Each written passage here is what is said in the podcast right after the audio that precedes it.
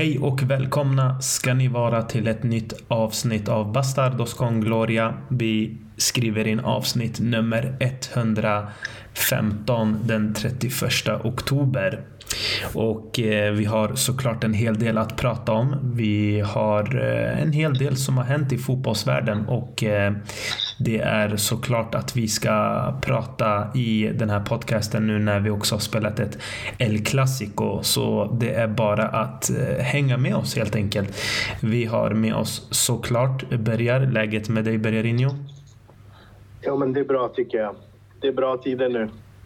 Precis. Jag har höstlov så jag har hunnit liksom eh, mm. fokusera lite på mig själv, ta igen lite saker. Eh, så att det, det känns ju bra eh, bland liksom jobb. Mm. Eh, sakerna men också privatliv och eh, liksom egen tid och få lite tid att klippa sig och träna och allt det där också. Skönt, skönt. Det känns bra. Och en vinst i El Clásico, det, det kan inte bli bättre. Nej, exakt. Jag håller med. Det är de här loven som man får. Du och jag jobbar ju i skolans värld. Det är de här loven som man får. Man får återhämta sig och som du säger, träna och eh, fokusera lite på sig själv. Så det känns bra. Jag håller med. Mm. Och med oss idag som gäst har vi Robin som också varit med några gånger tid- tidigare. Välkommen Robin. Tack så jättemycket. Kul också att du är här med oss såklart. Eh, hörni grabbar, eh, först innan vi går in på El Clásico och pratar om det lite kort bara. Eh, Bergar, såg du Ballon d'Or-galan igår? Jajamensan, det såg jag. Mm. Vad tyckte du? Uh, ja, om galan, om priserna, vad tänkte du på? Ja, så vi behöver inte gå in för mycket på det. Var det någonting du egentligen fastnade på? Jag tänker bara mer att uh, kul att uh, först och främst att Bellingham fick sitt pris. Uh, välförtjänt. Ja, och sen tycker jag också att det är fantastiskt att uh, Vinicius får, får ett sånt pris för sitt arbete mot rasism. Så det priset vill jag egentligen lyfta mest av alla. Jag tycker det är viktigt jobb och jag hoppas att man kan eh, ja, väcka några spanjorer så att de slutar hålla på med sånt där trams och konstigheter helt enkelt. Ja, men det var, det var fint, verkligen. Jag instämmer bara. Mm. Eh, kul att han får gå upp på scen och ändå synas till och, och vara med på den stora scenen och att en sån diskussion tas på allvar och, och verkligen som du är inne på att det, att det händer någonting i Spanien också, för det är fan äckligt alltså, det, ja. Det är vidrigt det som händer. Man, man, jag såg bilder från Sevilla-matchen bland annat att det var barn som höll på. Då tycker jag, fan alltså, vad är det här? Ja. Är det på den nivån? Jag kan tänka mig liksom någon gubbe som är har fastnat i vissa tankar och grejer hela sitt liv eller har varit med om vissa saker eller har någon typ av politisk ställning eller ja. Men ett barn, jag tänker, kom igen. Mm. Det, det ska komma fram i skolan, det ska komma fram i samhället, sociala medier och allt det där också. Så att, ja, men det, det var fint. Mm. Och Ballon d'Or, ja. Det har blivit som en indisk film nu, du vet, den här hjälten som aldrig dör. De skjuter trettio femtio skott på honom och han gör kullerbytter och Matrix emellan. Och, eh, han lyckas på något sätt ändå bli hjälten. Och, ja, mm. det, det blev det. Jag, jag har en fråga som jag har haft eh, en diskussion med en, en kompis om. Om, eh, om Harry Kane hade vunnit V M Mm. åt England och hade varit i samma position eller samma plats som Messi i den åldern, vinner V M åt England, spelar i M L S, McDonald's League eller vinner någon Big Mac Cup, vad de har gjort, eh, och eh, Messi i Haalands position, vinner trippel med Manchester City, femtio mål och så vidare. Vem hade då fått Ballon d'Or? Mm. Ja, det är en bra fråga. Jag skulle, jag, jag skulle vilja svara på den frågan. Jag trodde, jag tror Haaland hade fått den. Vem hade fått den? Ha, Haaland hade fått den. Ja, Absolut. Och tänk om Messi var i Haalands position, att han spelar i Manchester City och vinner trippen och liksom första Champions League någonsin och, och så vidare. Eh, visst, det här som Messi har gjort, jag, jag tar inte ifrån honom. Han var eh, en, alltså, en hjälte för Argentina och de vann V M och de gjorde det välförtjänt. Man kan säga vad man vill och så vidare. Men att där trycker man så mycket på V M. Men skulle det vara omvända roller, då tror jag man hade tryckt på Haalands trippel mycket mer. Eller om det var en annan spelare. Låt oss säga att Griezmann hade vunnit V M mot Frankrike och gjort det Messi, de målen, och hade den rollen som Messi hade, i, i, vilket Griezmann hade tjugohundraarton exempelvis när de vann eh, V M och så. Mm. Eh, så det är en ganska bra diskussion. Eh, då får man verkligen eh, en tankeställare om eh, hmm, vad, hur allting är lutat eh, åt ett håll. Mm. Ja, men precis. Och det är ju intressant för att man pratar ju ofta om Ballon d'Or eh, som att det ska ges till den bästa spelaren som gör den bästa säsongen. Men det är ju inte alltid så. Utan eh, i Messis fall har det ju inte oftast varit så, tyvärr. Och eh, ja, som du säger, om man tänker en annan spelare, hur hade det sett ut då? Och det är ju problemet med Ballon d'Or. Alla som vet, alltså förstår sig på fotboll, jag tror inte det är många av dem som tar Ballon d'Or på allvar. Utan det är bara liksom en, ah, vem bryr sig? Det är det. Folk har slutat bry sig om det priset. Men sen, såklart, historiskt sett tittar man, de som vinner V M, de vinner Ballon d'Or. Men å andra sidan, när Ronaldo vann den, alltså R nio, eh, jag kommer inte ihåg att han gjorde så mycket för klubblaget då. Det var väl mest V M. Eh, men hur många konkurrenter fanns det på den här nivån? Fanns det verkligen en Haaland som gjorde så här många mål och eh, vann trippen? Jag vet inte om det finns i historieböckerna att någon, nej, men vinner. Om man tittar exempelvis på tjugohundratio, då var det ju inte den som vann V M, mm, som vann år. tjugohundrafjorton eh, var det inte den som vann V M som vann Ballon d'Or. Mm. Eh, tjugohundraarton var det inte den som vann V M som vann, art- som vann Ballon d'Or. tjugohundratjugotvå, då är det den som vinner V M. Det är den som är wow, det är den stora grejen. Är du med? Mm. Plötsligt får den tillbaka sin grej. tjugohundrasex, jag är övertygad att Zidane hade fått den, men för sin skalle som han gjorde i V M-finalen, han förlorade Ballon d'Or där. Mm. Det, det kan jag liksom, det finns inga diskussioner om att han förlorade Ballon d'Or när han skallade Marco Materazzi. Mm. Eh, förlorade finalen, ja absolut. Nej, men de förlorade finalen, men då hade jag fått. Eh, tjugohundratvå, då var i Brasilien, och då tror jag att Ronaldo fick Ballon d'Or. Det fick han. Eh, det, det gjorde han. han för jag, jag kommer ihåg att han skrev ju på för Real Madrid efter V M. Eh, och då fick han ju Ballon d'Or eh, i Real Madrid. Alltså, som Real Madrid. Eh, för det V M-et han gjorde. Men han hade ändå, som du var inne på, jag vet inte hur många. Alltså vem, vem, det var Oliver Kahn som eh, utmanade honom. Exakt. Eh, bland annat och så. Mm. Ja, men precis. Så det var, det fanns ingen trippel, eh, nej, det fanns ingen trippel eh, person. tjugohundrafjorton ska vi inte glömma. Eh, då vann ju Ronaldo. Eh, då var det eh, Franck Ribéry som vann trippeln. Mm. Ronaldo vann ingenting den säsongen. Men då gav de den till Ronaldo. Mm. Varför det var så? Det var för att året innan, då gav de dem Ballon d'Or till Lionel Messi. För de sa att nej, det är inte den spelaren som vinner saker och ting, utan det är den som presterar och gör flest mål på den tiden. Mm. Det är den som ska få Ballon d'Or. För året innan var ju Ronaldo klart.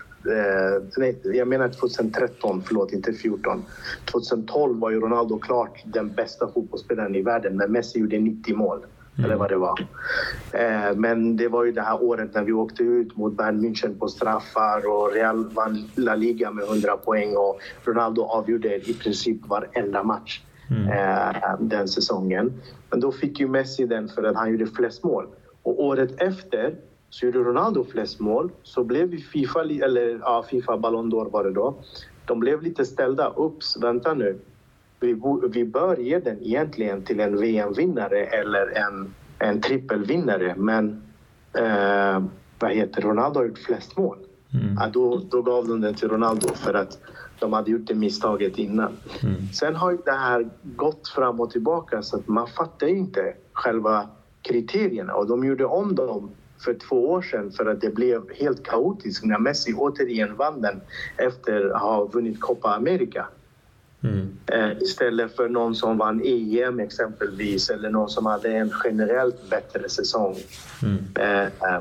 och så vidare. Så att ja, det är jobbigt, jobbigt liksom, att, att kunna förstå vad, vad kriterierna är på riktigt. Nästa år det kan vara någon som vinner trippen och inte den som vinner E M som vinner eh, Ballon d'Or.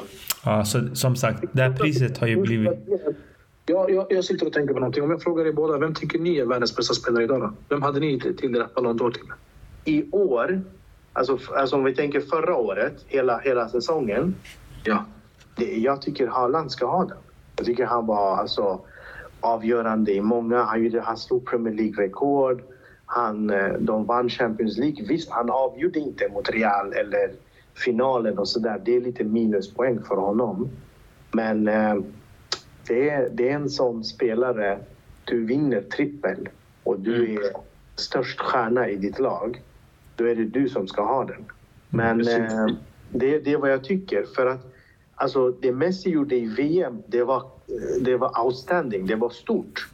Men om man tänker att kriterierna är att du ska göra en bra säsong. Han, alltså, han har ingen bra säsong bakom sig. Han har tjugo bra dagar.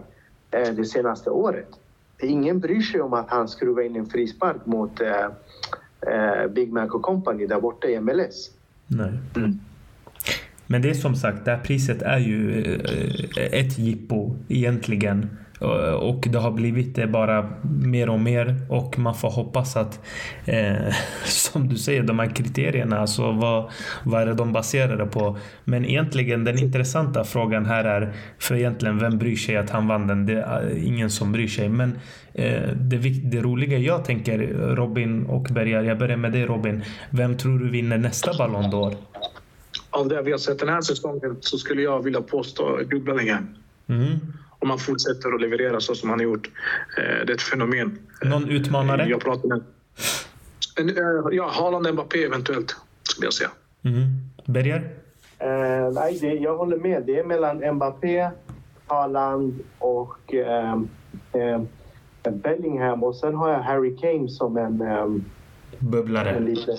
Ja, för att det är E M i år. Eh, så att eh, Kane eh, har börjat bra i Bayern. eh, Haaland kommer inte spela mm. eh, E M, eller hur? Då är det inte med. Nej, de kommer inte med. De klarade inte mot Spanien sist. Mm. Just det, hur går det, hur går det där för Norge? För är han inte med, då är han ute från racet egentligen. Då Norge är ute. Ja, men då, då skulle jag säga Mbappé, Bellingham, eh, Harry Kane. Mm. Mm. Mm, kul. Och jag har en känsla kriterierna är så, så otydliga. Det är det som gör det så svårt för, för en att gissa, gissa sig fram. Men om man tänker så här, vilket, spe, vilket spelare hade ni velat ha i Real Madrid? Alltså, vi vill ha de bästa i världen. Vem, vill, vem skulle man vilja ha i ett, i ett Real Madrid? Eller vem skulle man vilja ha i ett Barcelona? Eh, men om du kollar till exempel nu där, i somras så vann ju, eller nu så vann ju Messi Ballon d'Or. Men i somras så Så jag bad han att gå till Miami. Och, om han, och jag hade en diskussion med en vän som är Barcelona. Jag sa så här, skulle du vilja ha tillbaka Messi i Barcelona idag? Och sa han nej. Då sa jag, men tycker du att han är världens bästa fotbollsspelare? Ja. Men varför, är ni med? Alltså, ingen av de stora drakarna, jag alltså drog i honom för den han är. Med tanke på att han är världens bästa fotbollsspelare, då ska man inte stå där och välja, alltså då hamnar man inte i M L S. Och jag, jag, kan inte se, jag kan inte minnas att något storlag har dragit till Messi. Vilket jag anser är bevis på att jag, han är inte världens bästa fotbollsspelare i dagsläget. Jag tycker inte det. Jag tycker att det, de här kriterierna som, som Ballon d'Or använder sig av är totalt fel. På grund av att Haaland har presterat en hel säsong. Eh, medan som du sa början innan att eh, Messi har enbart presterat under en, under en månads tid under, under V M. För jag tycker att han var katastrofal i P S G. Redan från, från, från, från dag ett till att han kom dit.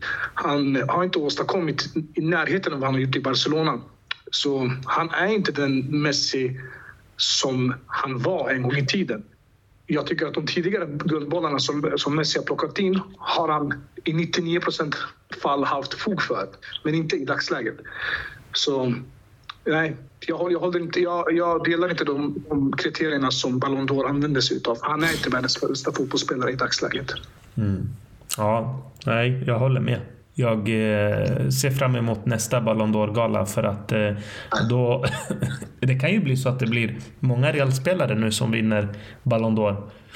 tjugo tjugofyra så vinner Bellingham och tjugo tjugofem så vinner Mbappé den. Det skulle vara något. Ja. Mm. När, när får Vinicius den då? Vad sa du? När? Och när får Vinicius den då? Oh, det var en bra fråga. Nu har jag han förlängt till tjugo tjugosju. Eh, ja. Vi får se om han kommer tillbaka lite till formen som han var innan. Men vi ska gå in på det. Eh, grabbar, vi går in på... Eh, nu vi lämnar Ballon d'Or. Det var en trevlig diskussion. Eh, och det kan ju debatteras i en evighet. Eh, Segen mot Barca Bergarinho eh, på deras hemmaplan, eller ja, inte riktiga, men du fattar. Eh, vad tar du med dig från den matchen och hur mycket betyder den här segern för Real Madrid tror du? Eh, vad tar jag med mig? Alltså, hur mycket man kan ta med sig från den matchen. Eh, den mentala aspekten kan man ju bland annat lyfta. Mm. Eh, att tidigt ligga under eh, och vara... Jag ska säga, inte komma till sin rätta i första halvlek men ändå lyfta sig i andra. Mm. Um, en vinst borta mot Barca, och tittar man liksom på säsongsinledningen då har Real haft Bilbao borta, Sevilla borta, Atlético Madrid borta och Barca borta. Um, det är liksom de tuffaste egentligen bortamatcherna Real Madrid kan få, och vi är fortfarande i oktober mm. eh, på en säsong. Eh, och där har man ändå plockat eh, poäng i samtliga förutom mot Atletico där förlusten kom och mot Sevilla där man oförtjänt egentligen tappar. Eh, man blir rånad på, på två pinnar. Mm.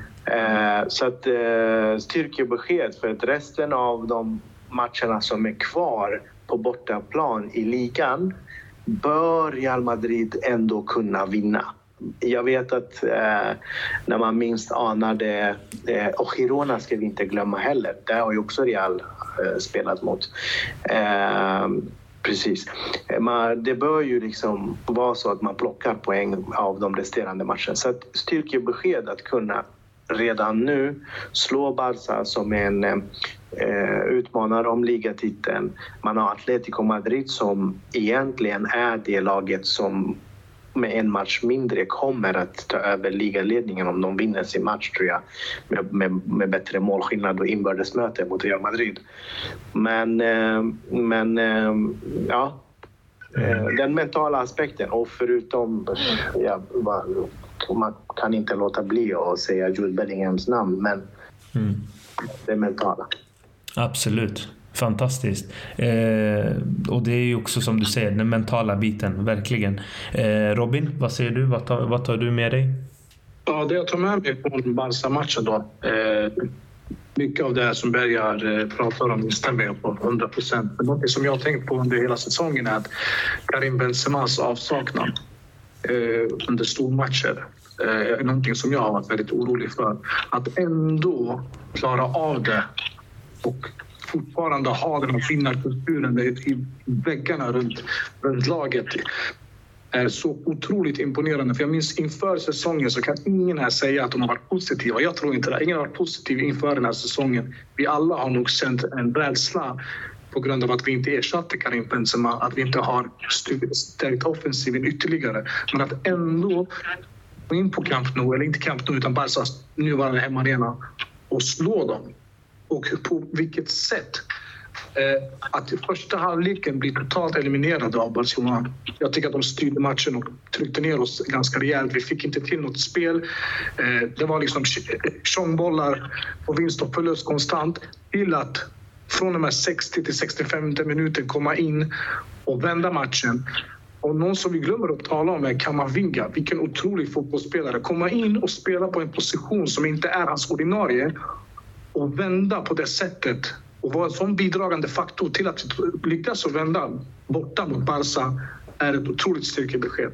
Och att göra det utan Benzema i den här säsongen visar vilket geni Carlo Ancelotti är. Mm. Absolut, verkligen. Eh, jag tar som precis som ni med också det här att man lyckas vinna trots vissa omständigheter. Och just från matchen tycker jag också att det som är bra är att förra året så tyckte jag ändå att man saknade lite alternativ.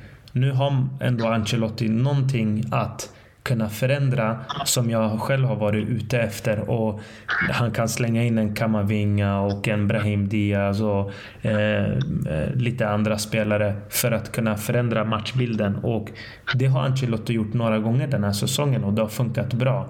Eh, inte alltid, men just den här matchen var det väldigt viktigt att kunna göra det.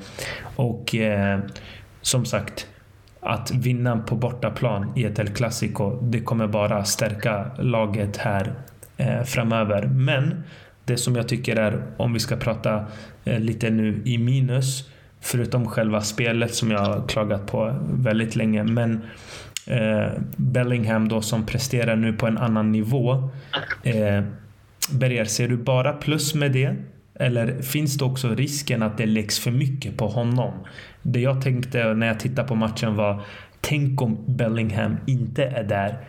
Vart är Rodrigo? Vart är Vinicius? Det är de här som ska leda tåget också, och inte bara Bellingham. Vad hade hänt om Bellingham inte hade varit där? Hade man bara då kapitulerat till exempel? Vad säger du om det, Berger? Nej, men du har en poäng i det där. Men tittar man på matchen liksom med, utan känslor. Jag har liksom tittat på sekvenser från första halvlek, delar av andra och så vidare. Målen i sig från start till, till där målen, bollen ligger i nät och så vidare. Eh, det är så att Jude Bellingham i dagsläget, ja, bollarna de kommer fram till hans fötter. Alla är förvånade och han har den här Super Mario-stjärnan på sig, så att eh, ingen kan stå i vägen, han kan mangla allt och alla. Mm. Eh, men, jag, men jag tror faktiskt, eller jag, jag är säker på att han är redo. Det här är inte alltså en, eh, vad ska jag säga, det, det är inte en... Eh, One season wonder. Nej, det, det är inte en engångshändelse bara sådär, och han har fått en bra start. Den här killen, han har, if, alltså det känns som om han är Han har varit redo länge för att ta sig an den här rollen. Han har suttit och tittat på El Clásico och drömt att få av, äh, avgöra den. Han kommer till Real Madrid, alltså redan i första intervjun. Jag tänkte, shit, är han tjugo år den här killen? Mm. Han är så medietränad, han, alltså, han beter sig på ett sätt så att han är så stabil, så säker. Och sen på träningarna kommer in i gruppen och gänget på ett helt annat sätt. Eh, matcherna. Och, och titta bara det här. Alltså det här det är ett kvitto på att det jag säger behö- alltså måste stämma. Det är när han gör sin ett ett mål. Han gör ju dundermål, okej? Okay? Vilken spelare som helst mot Barca, även om du spelar i Real Madrid, okej? Okay? Du, du kan nöja dig med en pinne mot Barca med den första halvleken som ni var inne på. Mm. Skulle ha gjort tre, fyra olika målgester och varit glad på ett helt annat sätt. Den här killen, han drar sig i sin tröja och manar upp laget. Kom igen nu, snabbt. Hämta bollen, lägg den på mittcirkeln, vi kör. Han gör inte ens sin målgest. Okej? Okay? Det där tyder på att vänta bara. Nu jävlar. Fuck it. Jag ska avgöra den här matchen. Mm. Och man ser det vid hans två ett mål också, hur han så gärna sliter sig ifrån Romeo, som egentligen är en bajs, det är inte värsta spelaren, men vem än det skulle vara där, och bara ta sig in i den där ytan och förvänta sig att bollen ska komma dit Och det är där resten av laget spelar en stor roll.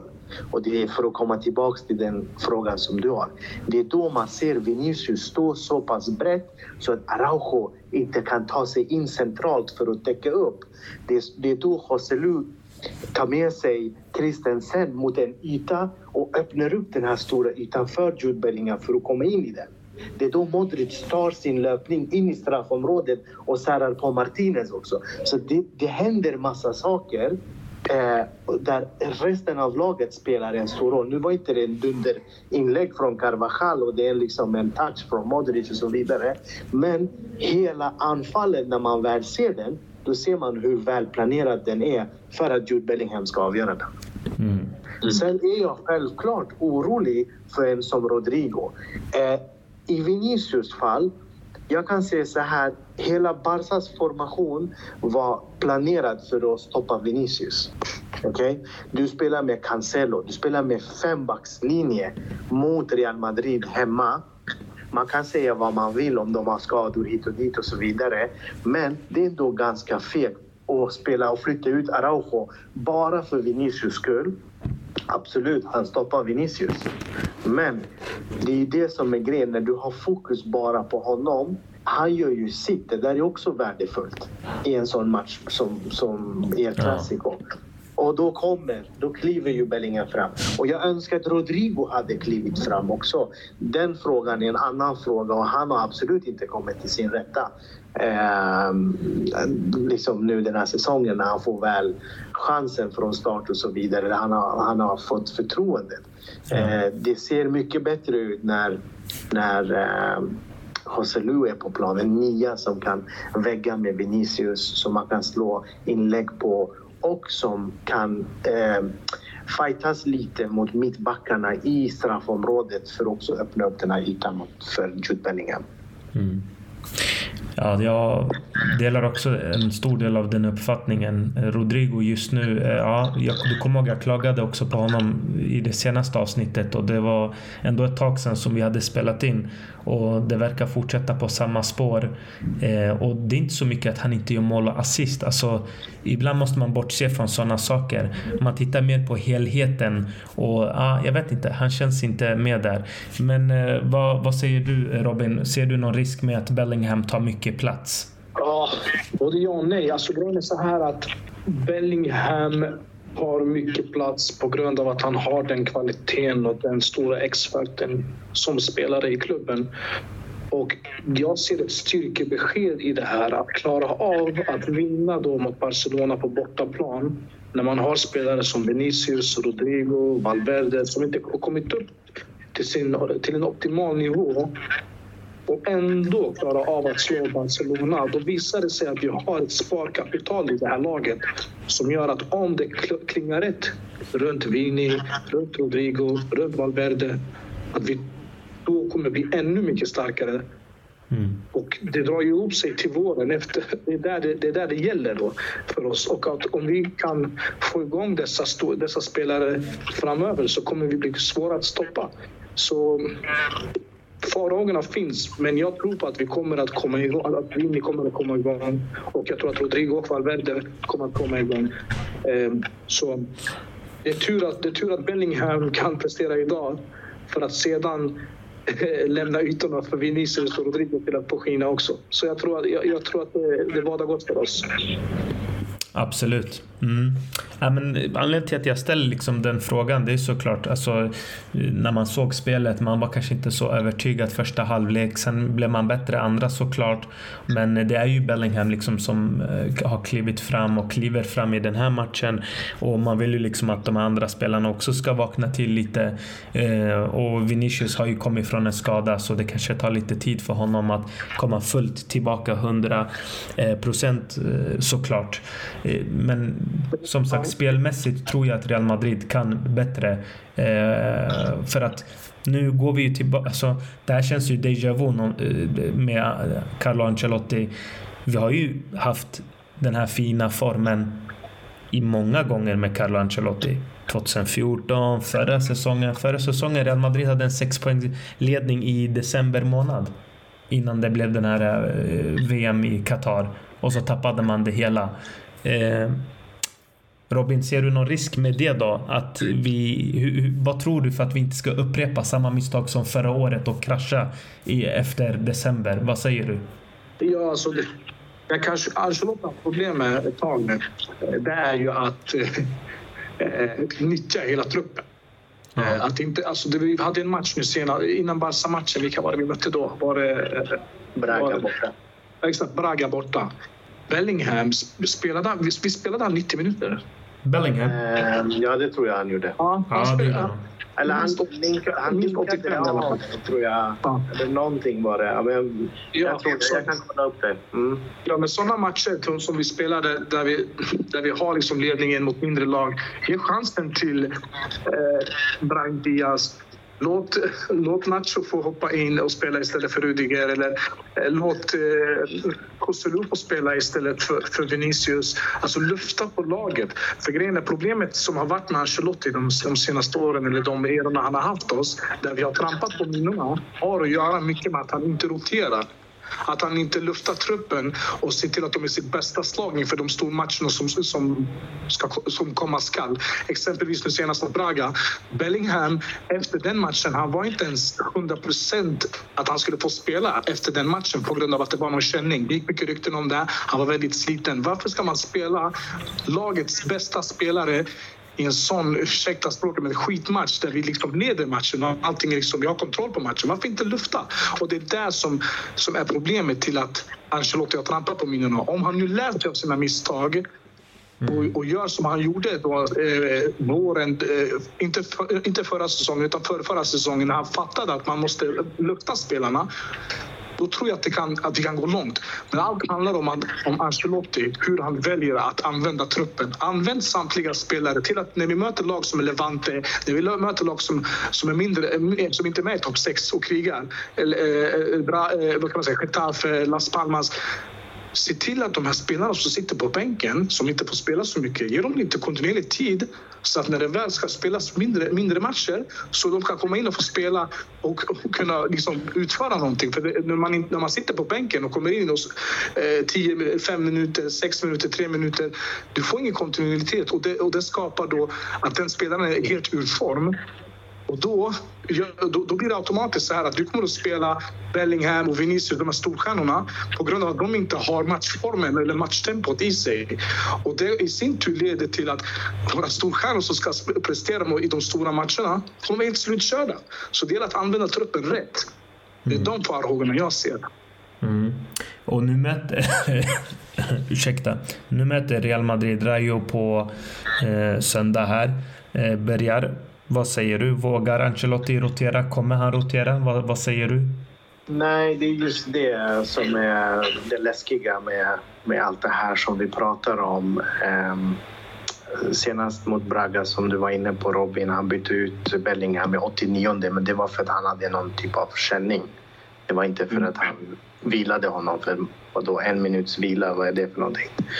Uh, så att, uh, och det finns inte den här uh, framförhållningen fortfarande som vi har varit inne på, där man ser El Clásico kommande, jag förbereder för den matchen, vilar vissa, spelar in andra och så vidare.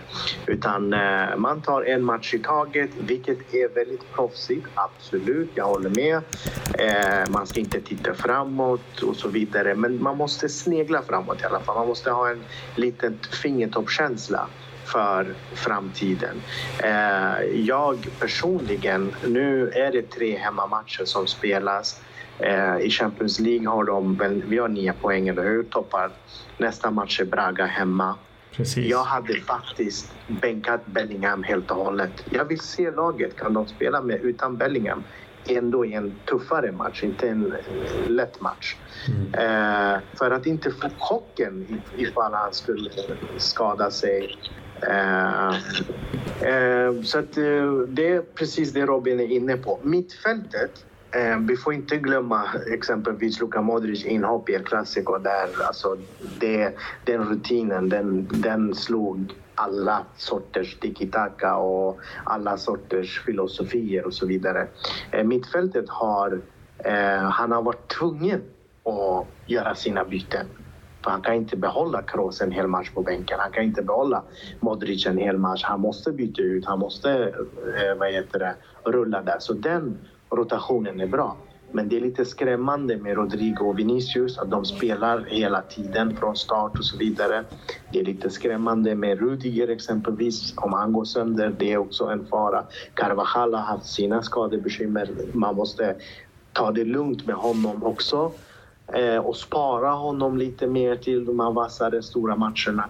Så det, det är det där, det, det som kommer att avgöra. Och om man säger så här, har Carlo Ancelotti lärt sig läxan? Nej, det där är Carlo Ancelottis stil.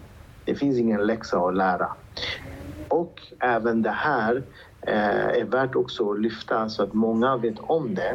Många snackar om Reals första halvlek, slöa och så vidare och Barca totalt. Det där är Real Madrid. Det här är inte att de, Barca var mycket bättre på något sätt eller så. Utan det här är Real Madrid. Samma sak, exakt samma sak var det mot Celta Vigo. Det var samma sak mot Getafe. Det var samma sak mot eh, Sevilla. Det var alltså, vem än du tar, det är Real Madrids första halvlek. Det är alltid slöstart. Det är känna på motståndarna, kolla läget, hur ser det ut? Och så vidare. Sen var det ju extremt lite så här för lojt ibland. Man tänkte så här, oj vad fan, kom igen nu. Någonting mer, en växel till finns. Men trots det här dåliga första halvleken som Real Madrid hade så vet ja. vi ju att andra halvlek, där kommer Carlo Ancelottis matchcoachning in. Och den är ju suverän tycker jag. Den är oftast, alltså nio av tio gånger så lyckas han förändra med Camavinga-bytet, med Modric in, Joselu kommer och så vidare. Så de här alternativen som han har framför sig, de är bra, men det gäller att använda dem resten av säsongen. Mm, jag, jag skulle säga så här eh, kring Barca-matchen. Eh, jag håller med mycket du, det du säger kring Real Madrids D N A och hur det funkar, att vi är liksom ett remontada-lag. Eh, men jag tror inte på det när det kommer till Barca-matchen, på att första halvlek mot Barca, de tryckte på, de pressade, de var påkopplade. Så hände någonting under andra halvlek, för att de var ju nära att sätta både två och tre noll i första halvlek. Tvåan var ju närmare än ett ett. Men så gjorde Xavi ja, ja. ett stort misstag. Han gjorde ett stort misstag där han backade hem och försökte kontra på Real Madrid. Eh, och, när Real Madrid och då bjöd han in. Han bjöd ju in. Jag tycker att Xavi bjöd in Real Madrid i matchen. Vilket ju, det var det som egentligen avgjorde El Clásico. Det är att Xavi bjöd in Real i matchen. Och när det, och när det skiftar momentum från att Barças total dominans till att Real Madrid börjar få momentum.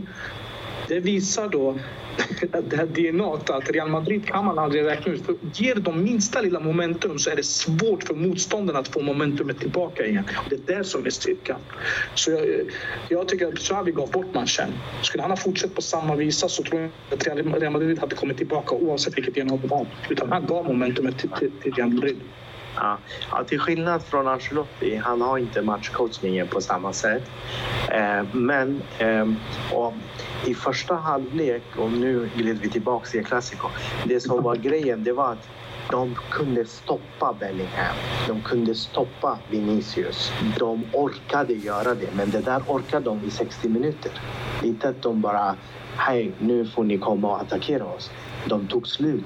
Det är där Reals kvalitet, det där Pintus eh, försäsongsträningar kommer in också. Och det är där den där mentala aspekten som jag pratar om. Trots att du ligger under, de är närmare två noll än kanske tre noll och så vidare. Och apropå det här med två noll och även ett noll. Båda två var bjudningar från Real Madrid. Första målet, det är en bjudning. Andra gången när de skjuter i stolpen, det är Toni Kroos. Hur, alltså, han tappar boll, det händer inte ofta. Så det är hänt de senaste klassikerna, det är hänt. Ja, det är hänt. De har stressat. Ja, men det jag menar är att det var inte det här handbollsförsvaret från Real Madrid och Barca trycker på på någon tiki-taka-fasoner. Utan det var att de... Xavi hängde, Gavi hängde som en ryggsäck på Bellingham och Cancelo och Araujo, och de skiftade med lite andra spelare, kunde stoppa Vinicius och Rodrigo. Han var iskall i matchen oavsett, det var ingen som ens brydde sig om honom. Och mittfältet, de kom inte rätt med Kroos och Kroos hamnade oftast väldigt mycket ut på vänster sida. Chomeny var ensam.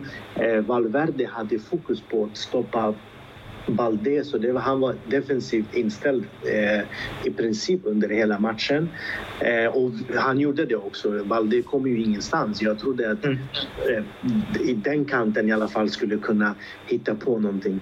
Eh, men eh, så trots den här dominansen som många pratar om att Barca var bättre, det var inte värsta målchanserna. Kepa ställdes inte för att göra någon dunderräddningar, utan det var det misstaget som gjorde mål, som ledde till målet, och där fick de också luft under vingarna, och det är ändå ganska svårt att komma in på bortaplan. Du släpper in ett mål, dina motståndare får den här energin från publiken men också energin när de leder med ett mål. Så det är så här, det tar på krafterna, absolut. Eh, så det var fullt normalt att de gjorde det de gjorde i första halvlek. Men hur, hur länge skulle de kunna orka med det där? De klarade av det i sextio minuter. Sen tuggar ju Real Madrid in sig i matchen mer och mer. Och jag tycker andra halvlek, speciellt efter ett-ett-målet, då backade ju Barca hem totalt. För där blev de ju helt förstörda, både mentalt, och orken tog slut för dem också. Mm. Eh, så att eh, det, det, det här också, det är någonstans det är Ancelottis grej att ha den här slöstarten. Eh, det känns som om han gör med flit att han spelar med Mondi som vänsterback, och det visar sig att Mondi inte är rätt, för att han vet att han ska ta in Camavinga sen som, som kommer att förändra. Det låter sjukt att det sku, om det skulle vara så på riktigt, men det som är känslan att någonstans händer det saker och ting som får motståndarna och tro att nej, men den här vänsterkanten, den är död. Och sen pang kommer Camavinga in och manglar alla på den kanten. Då är de inte redo. De är inte, de är inte, de har tagit ner sin gard och de blir manglade med massa eh, aprikats från, från Modric, från Camavinga, från olika håll eh, av de bytena som han gjorde. Så att det, jag vet inte. Jag kan inte säga att det där är Real Madrid-D N A eller att det är eh, att Ancelotti ska lära sig. Det där är Ancelotti. Det är så det funkar. Och det, du kan se, vi har legat under i fan varenda match den här säsongen. Första halvlek, där det var, sen vänder Bellingham. Mm. Eller slöstart första halvlek, och sen vänder laget. Precis. Mm. Mm. Så känslan är att de går in, okej, okay, känn på motståndarna, låt dem slå några slag. Ah, fuck, det blev ett-noll. Det var inte förväntat att det ska bli ett mål. Eh, oj, nu de pressar oss lite. Okej, vad, ska, vad kan vi göra i halvlek? Så kommer de ut som ett helt nytt lag. Det är som, det är som att trycka på en knapp. Många experter säger att de trycker på en knapp och de blickar. Ah, jag vet inte. Nu, jag, jag, vill, jag vill få ut någonting från det här. Det kan inte finnas en knapp. Det måste vara någon taktisk. Det måste vara någon, någon typ av... Eh, ja, jag vet inte. Är kroppen så att de kommer igång slö, slöja i, i första halvlek och sen... För, jag, för mig, det är inte för att vi snackar om Real Madrid, vi är Real Madrid-anhängare. Men inget lag har bättre kondition än Real Madrid. Mm. Mm. Ja, jag tycker också att både det som är... Eh, det som är lite grejen var ju också att Mendy och Kroos kom inte riktigt in i den här matchen eh, så som de skulle, och Kroos förlorade många bollar som han borde ha vunnit på mittfältet, och Mendy gjorde ingen glad. Den killen kan inte spela vänsterback eh, och jag har försvarat honom länge. Han måste skolas om eller jag vet inte vad, men han är, han är inte lämplig där, inte på det sättet i alla fall som det krävdes i den här matchen. Eh, och det var lite att Ancelotti gav bort taktpinnen lite till Barca, kändes de det i första halvlek. De hade bättre kontroll. Sen var det inte att de dominerade oss, men de hade bättre kontroll och de hetade chanserna. Och med de här två bytena som Ancelotti gjorde så var det, så såg man ett, ett bättre Real Madrid. Och det är det man får hoppas att han tar lite också lärdom av, att i vissa matcher man behöver inte ha så mycket respekt för vissa motståndare. I det här fallet Barca var väldigt skadedrabbat. Det var flera spelare som precis hade kommit tillbaka. Lewandowski hoppade till exempel in i matchen, så man kunde kanske varit lite mer på framfoten. Men jag tycker Kroos och Mendy, det var de två bytena som gjorde väldigt mycket, speciellt i andra halvlek, med Camavingas fart och att han kunde hålla i bollen. Man såg också ett helt annat tempo i spelet. Eh, när Modric också kom in, som ska få också mycket eh, cred för sin insats. Mm. Ja, absolut. Alltså, jag håller med. kan man liksom på samtliga matcher som Real Madrid, så blir det någonstans att första halvlek mm. löst start. Ja, precis. Jag vet inte riktigt om jag kan säga så här att de startade dåligt. Det är så Real Madrid startar. De startar dåligt i varje match. Mm. Om vi säger mot, eh, mot Sociedad, efter fem minuter, paf, noll ett. Och så vänder de matchen i andra halvlek, exempelvis. Mm. Eller var det i första mål och sen eh, kommer Joselus mål i andra. Eh, mot Almeria, slöstart, paf. Efter tre minuter, den här eh, Castilla-spelaren, Sergio Arribas, ett noll. Och sen vänder Bellingham, Vinicius junior. Så att det där är, jag vet inte om det kallade för Getafe hemma, ett noll, Majoral, och så vänder Joselu och nittiofemte minuten Bellingham.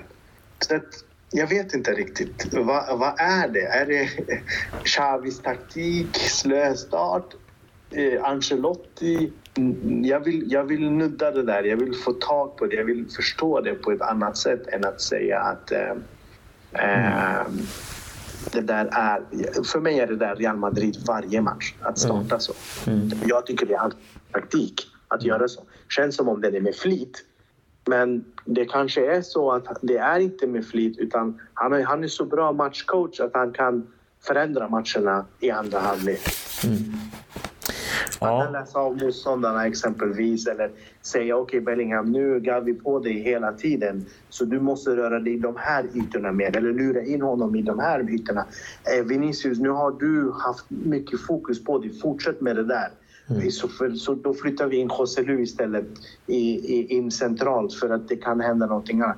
Så det där känns lite Ancelotti, så där var Zidane också, men det är inte riktigt Real Madrid D N A, om man säger så här.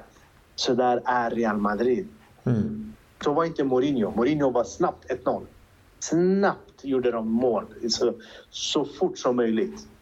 I alla fall i, de, i nio av tio matcher.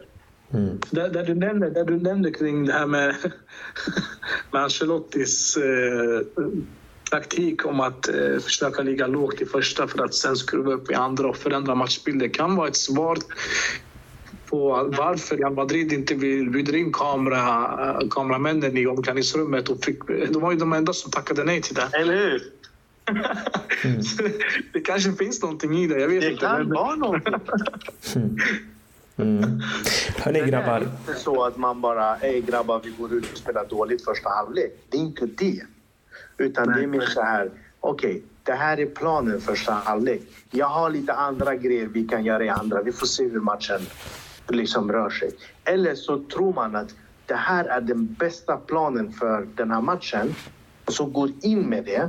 Men sen, det som är jobbigt i det här läget, i, min, i mitt huvud, det är att man kan inte göra så mot Getafe, mot Almeria, mot eh, Sociedad, mot Barca, mot Braga, mot varenda lag man möter. Alltså, det kan inte vara slumpen varje gång. Det kan ju inte vara det. Efter ett tag så, så, så spricker den bubblan.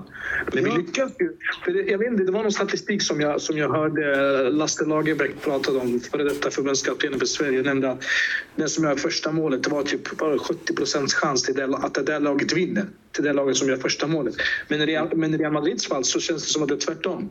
Att när vi ligger under så vinner vi oftast. Och det, det är ganska unikt. Och det finns ingen filosofi som liknar det här heller. Och det gör i sin tur att det går inte att förklara det här. Det, det känns som en konspirationsteori. Ja, det, det går inte. Det känns som en konspirationsteori. Ja. Ja, men jag försöker ta på det. Napoli gjorde första målet exempelvis.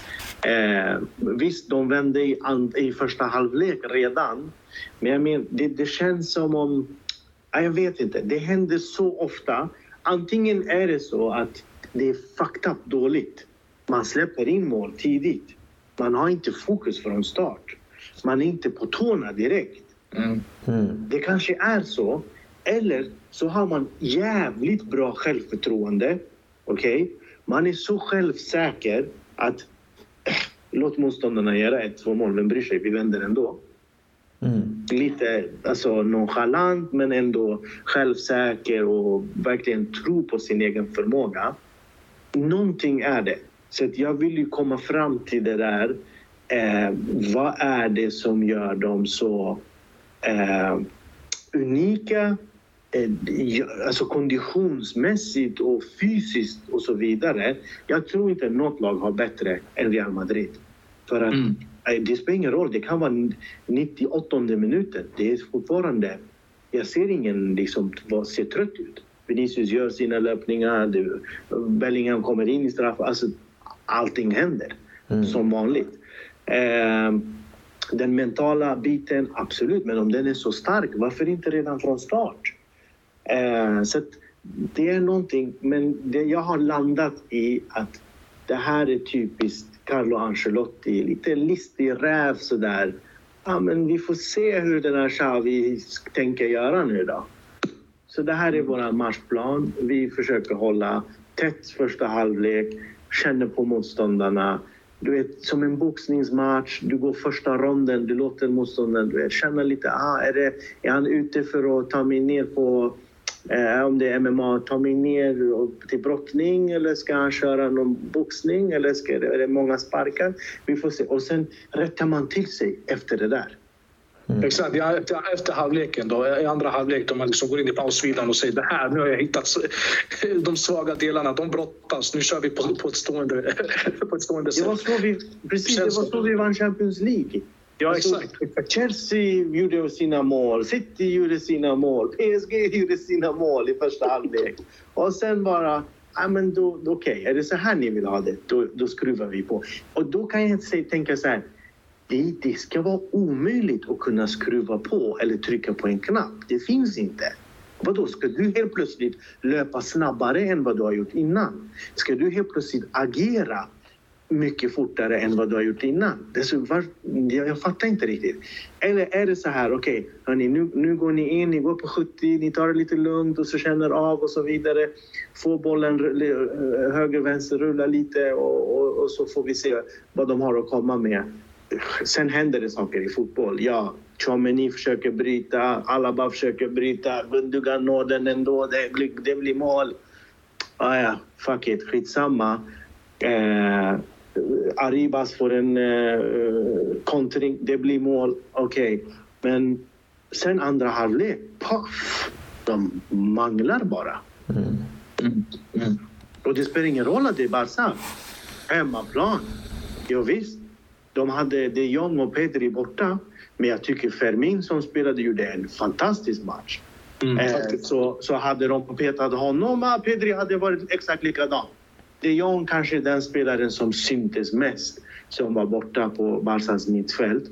Lewandowski kom in efter sextio minuter. De hade ledningen med ett noll när han kommer in. Så att, har de skador? Ja, oh, okej, okay, vadå? Vi har ju Courtois, Militao, jag vet inte vad, borta också. Vi spelar utan anfallare som Robin säger. Mm.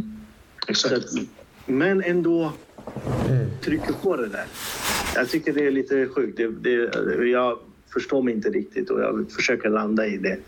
Eh, för nästa match bör ju vara likadan. Rayo kanske tar ledningen, kanske lite slöt i första halvlek och sen manglar man på. Eller så är den här taktiken, aha, hör ni grabbar, nu möter vi Real Madrid. Ni vet första halvlek, de är sådär. Och det är då Real trycker på första halvlek. Jag vet inte. Mm. Ja, det är, det är en konspirationsteori. Hela alltså, det är teori, alltså. Det är...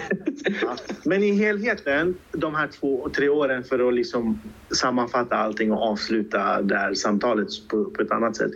Ehm, I helheten de här två, tre åren han har varit där, om man tittar liksom över alla matcher så ser man ett mönster. Och mönstret är att Real har slöstart, ofta släpper in ett mål och så vänder de i andra. Mm. Mm. Mm. Ja, det ska bli intressant att se nu mot Rayo då hur man börjar, om man börjar katastrof eller om man börjar på ett eh, bra sätt, men eh, vi har några som sagt bra matcher nu här framöver och eh, det ser faktiskt bra ut i ligan. Nu gäller det bara att eh, fortsätta att mala på. eh, Robin, har du ja, någonting? Verkligen. Det är tre hemmamatcher som kommer nu. Mm. Det är Rayo, det är Sporting Braga, det är Valencia, alla tre hemma. Sen är det Cadiz borta. Sen möter man Napoli hemma. Sen efter det där eh, så är det Granada den tionde i december, tionde i tolfte. Det är då man möter Betis borta. Det är så inte ens förrän den matchen, Betis borta, bör ju Real Madrid inte tappa några poäng, tycker jag. Mm. Man ska kunna slå Rayo, Valencia, Cadiz, eh, Granada hemma. Sen är Betis, den är lite svår match mm. eh, för Real Madrid eh, i vanliga fall. Men alltså, som jag var inne på tidigare, Real har i princip spelat eh, de tuffaste bortamatcherna inledningsvis av den här säsongen. Man har kvar till exempel Rayo borta, Valencia borta. Mm. Men det är inte, det är inte Atlético. Eh, förresten, jag glömde Sociedad borta eh, och Villarreal borta. De två har man, det är de sista omgångarna. Men eh, för övrigt, alltså fram till de omgångarna, bortaplan, man ska kunna plocka i princip alla poäng. Absolut. Det håller jag med om. Det är enkla matcher. Ligan bör ha, landa i, i, i huvudstaden och hos oss. Yep. Eh, och jag, jag, jag ser Atlético Madrid som, som en, eh, en farlig eh, utmanare. Verkligen. Ja, La Liga kommer att hamna i Madrid hur vi vrider och vänder. Antingen till lillebror eller till storebror. Inför säsongen så hade jag, inte, hade jag noll förhoppningar, men... Eh, efter det lilla vi har sett nu i början av den här säsongen så är jag ändå imponerad av att Real Madrid lyckas göra, eller att Ancelotti lyckas och skapa någonting bra med tanke på den truppen han har gått in med inför den här säsongen. För mig är det, han är en fantastisk fotbollstränare. Ja, alltså, en annan liten grej som man kan lägga till för lyssnarna, det är ju att den här gruppen är oerhört starka och eh, sammansvetsade ihop. Jag tror inte någon i den här gruppen känner sig utanför, utan alla är så liksom nära varandra. Det, man ser på träningarna, man ser innan match, efter match. Vi har pratat om Jude Bellingham. Innan Bellingham kommer till Real Madrid så är Vinicius den stora stjärnan. Rodrigo är där, Modric är där, Kroos är där. Alltså till och med Rudiger är en stor namn och så vidare. Men tänk dig, du kommer in i den här truppen. Och de ger dig den möjligheten. Ej, vill du avgöra? Varsågod, gör det. Vi står bakom dig, vi stöttar dig. Det är ingen som säger så här, ej, lyssna nu. Jag har varit här innan dig, jag tar frisparkarna, jag tar straffarna. Du ska hålla käften, du ska sitta där. Lyssna på mig, det är jag som ska kliva fram. Jag ska vara i den ytan, du ska vara bakom mig. Utan, kör, kom in, gör det. Joselu, samma sak. Brahim ser verkligen vara omtyckt av alla och så vidare. Fran Garcia, likadant. Alltså, det känns ju... Den här truppen är, det är också att kunna ha en, en, en grupp människor där alla liksom jobbar mot samma mål hela tiden. Det är ingen som klagar, ingen som ställer till med problem och så vidare. Det är ju Ancelottis styrka att kunna få, få gruppen att vara så där. Det var länge sedan vi hade en sån grupp. Länge sedan eh, som helhet. För att jag tänker, ett tag vi hade Mariano, jag vet inte hur... Hur var han i gruppen tillsammans med de andra? Eller Jovic? Eller, eh, ja, det kan ju finnas några andra namn som jag inte tänker på just nu. Ödegaard exempelvis sa att det är svårt att få kompisar i Real Madrid. Alltså, jag fattar mm. inte det där riktigt. Mm. Det är en helt annan sak också med, med andra fotbollsspelare. Idag är det, något, idag är det, helt, det är ett helt nytt Real Madrid. Vi har gått igenom en hel generationsväxling. Jag kan inte minnas någon från tjugohundraarton laget som är kvar förutom Carvajal, eh, Modric. Modric, exakt. Men alltså, är du med? Alltså, ja. Men, som längre tillbaka, det vi tjugofjorton eh, laget som vann. Alltså, det, det är ju en total generationsväxling eh, i laget. Där Kroos och Modric inte är startspelare idag, utan det är Camavinga, det är Chouameni, det är Valverde, Bellingham. Det är liksom, vi har ju bytt ut ett helt mittfält, en helt, helt ny fronttrio där framme. En backlinje som, som inte känner igen förutom Carvajal. Alltså det är ett helt nytt Real Madrid. Och det här laget behöver ju en spetsanfallare för att jag ska kunna säga att vi är kompletta. Mm. Då, kan man, då skulle jag våga sticka ut hakan att vi kan slå vilket lag som helst. Ja. Och Militao tillbaka. Det är en intressant tid. Ja, exakt. Yes. New era, skrev Vinicius Junior efter uh, El Clásico-vinsten. Precis. Med en bild av eh, Anno, Rodrigo, Chouameni, Bellingham och Valverde och Camavinga. Det är grabbarna från basket, basketmatchen i El Clásico. Ja, de, de slog ju Barca också några dagar innan. Ja, nittiosex nittiofem det beslutade. Mm. Ja. Bara en, en, ett målsskillnad. Yes, yes. Medan, har du fler frågor till oss eller? Nej grabbar. Nu har ni hållit på ett bra tag. Jag tror vi fick med mesta faktiskt. Ja, men då så. Det är bra jobbat grabbar. Jag gillar det jag hör. Och som vanligt skönt att vara tillbaka med er. Vi får hoppas att vi kommer ut lite oftare också framöver. Robin, tack för att du var med. Tack själv. Och Bergarino, tack för att du också var med. Ja, men tack själva. Det var trevligt. Och tack till alla som lyssnar. Fortsätt lyssna, likea, dela. Ni kan det där. Vi hörs på återseende. Adios. Adios.